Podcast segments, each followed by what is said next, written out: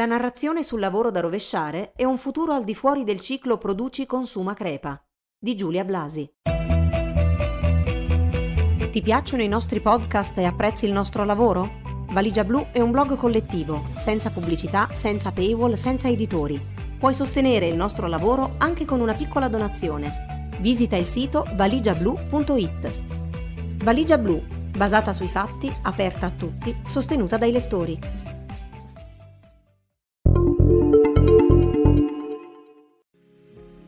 Domenica 30 maggio il Cammino degli Invisibili ha fatto tappa a Roma per parlare ancora una volta di lavoro, precariato, inclusione sociale, sfruttamento. E il tema è il motore alla base dell'associazione Invisibili in Movimento, ideata e promossa da Abubakar Sumaoro, tra le altre cose leader della Lega Braccianti, il cui obiettivo non è assicurare lavoro, ma interrogarsi sulla natura stessa del lavoro, su quello che tendiamo a dare per scontato quando parliamo di lavoro e su come, cito direttamente dal sito dell'associazione, ci siamo abituati ad accettare che le discriminazioni, le sofferenze, la violenza, la precarietà, il disagio, la rassegnazione siano elementi imprescindibili della nostra vita.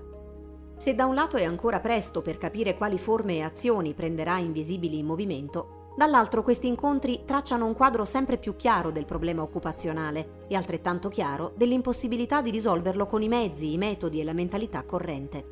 L'Italia, dice la Costituzione, è una repubblica democratica fondata sul lavoro, ma il lavoro del 1946 non era il lavoro del 2021 e fra quel lavoro e questo lavoro ci sono allo stesso tempo differenze insanabili e tratti in comune che ci trasciniamo dietro, appunto, dandoli per scontati.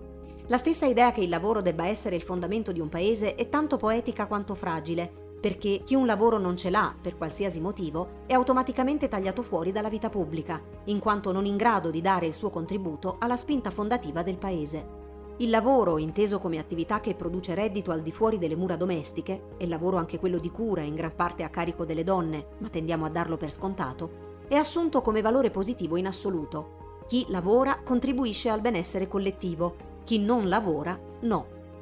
Articolo 4 ogni cittadino ha il dovere di svolgere, secondo le proprie possibilità e la propria scelta, un'attività o una funzione che concorra al progresso materiale o spirituale della società. Il lavoro è un dovere sociale. Nessun cittadino o cittadina, dando per scontato che il maschile universale del linguaggio usato qui includesse anche le donne, può sottrarsi a questo dovere.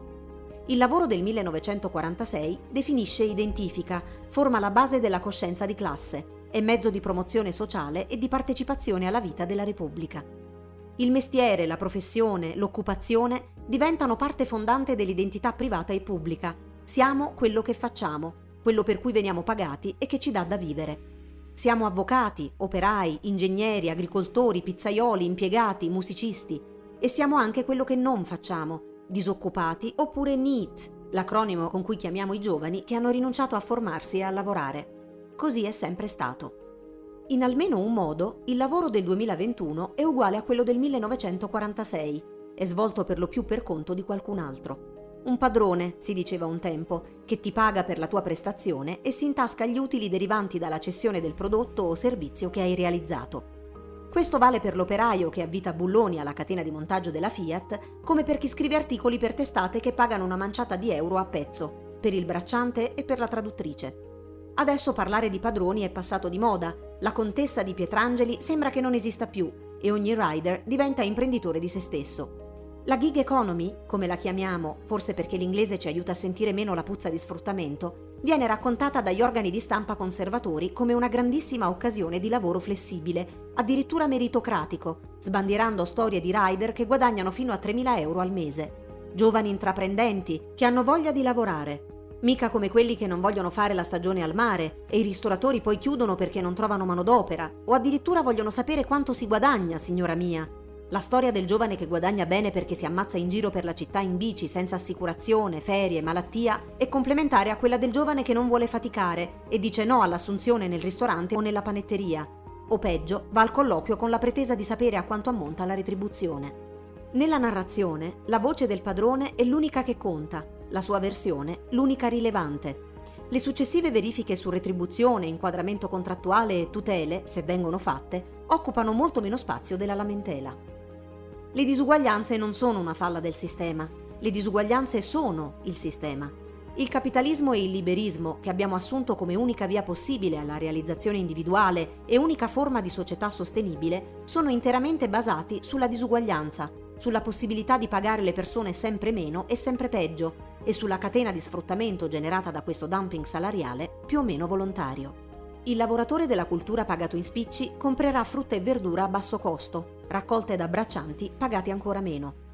La junior che cerca di campare a Milano con 1000 euro al mese si vestirà con abiti cuciti da donne del Bangladesh perché costano poco e buona fortuna a verificare che i brand di fascia più alta non facciano altrettanto. Ogni tanto arriva qualcuno che predica la scelta etica, che a volte è percorribile, a volte no, e rimane una decisione individuale presa all'interno di un sistema che rimane immutato. La gente che votiamo è quasi sempre gente che promette di mettere pezze qua e là, di alleviare un poco la pressione su questa o quella categoria, lasciandone scoperta una o più altre. Chi si occupa degli imprenditori si dimentica dei lavoratori, chi si occupa dei lavoratori non viene più votato neanche da quelli.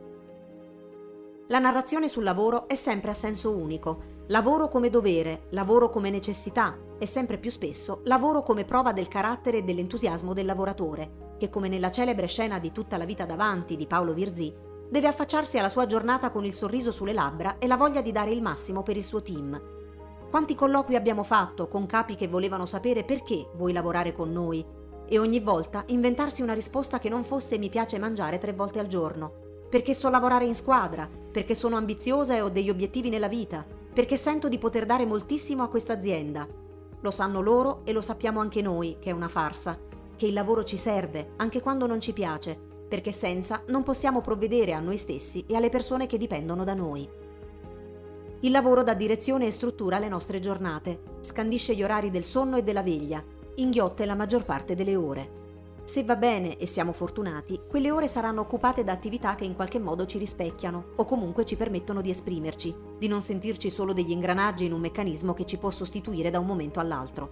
Quando va male, sono ore impegnate in compiti che possono essere portati a termine solo spegnendo tutti i recettori della creatività, spesso alle dipendenze di gente priva delle più elementari capacità di relazione o anche solo delle competenze di base necessarie a fare bene il proprio lavoro. Perché quella che chiamano pomposamente meritocrazia è solo e soltanto una cosa, la spartizione del potere e del prestigio fra chi parte avvantaggiato, a prescindere dalle abilità personali, raccontata come se vuoi puoi o quelli bravi ce la fanno.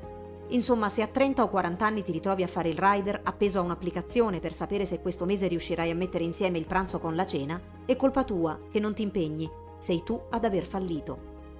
Il lavoro è un dovere, ma che fine fa e che valore assume questo dovere nel momento in cui la Repubblica che te lo impone viene meno al suo dovere, speculare, di garantirti non solo l'accesso al lavoro, ma anche come minimo una paga dignitosa e la sicurezza di non dover fare turni massacranti per portare a casa il minimo indispensabile per la sopravvivenza. Che posto occupa il lavoro nella nostra scala valoriale quando non è più l'elemento fondante della nostra identità?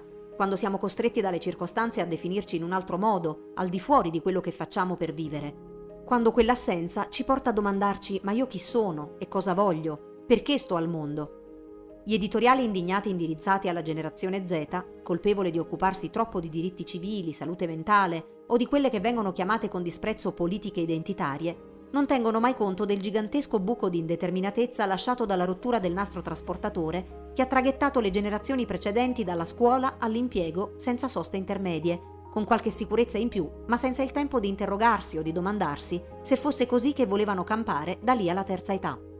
I boomer che sputano sui giovani sono gli stessi che a ogni tornata elettorale si rifugiano nelle loro certezze, nel bisogno di sapere che niente è cambiato, che i ricchi rimangono ricchi e i poveri rimangono poveri, e guai a toccare qualcosa, a suggerire anche solo vagamente che se i ricchi sono ricchi non è perché se lo sono meritato, ma perché hanno usufruito di un vantaggio, che fossero i soldi ereditati dalle famiglie, la possibilità di studiare, la residenza in un luogo ricco di connessioni sociali, essere nati del genere giusto o tutte queste cose insieme. Chi pretende di dare priorità ai diritti sociali su quelli civili non ha ben chiaro quanto siano connessi e forse non ricorda che nella Costituzione i diritti civili stanno all'articolo 3. Potremmo cambiare, certo, ma prima di tutto dobbiamo capire se vogliamo farlo. Se riusciamo a vedere un futuro al di fuori del ciclo produci-consuma crepa, un mondo in cui il lavoro sia quello che fai e non quello che sei, che non ci chieda di essere disponibili 24 ore su 24, 7 giorni su 7 e ci rispetti come esseri umani, piuttosto che considerarci sempre e solo manodopera e giudicarci con severità se osiamo mettere noi stessi e i nostri affetti e interessi al primo posto. Dobbiamo domandarci a cosa siamo disposti a rinunciare per costruire una comunità migliore, un modello di società più sostenibile, in cui nessuno debba spaccarsi la schiena 12 ore al giorno per fare ricco qualcun altro. E la felicità, intesa come piena realizzazione emotiva, intellettuale e sociale dell'individuo, non sia un concetto astratto, ma una possibilità concreta.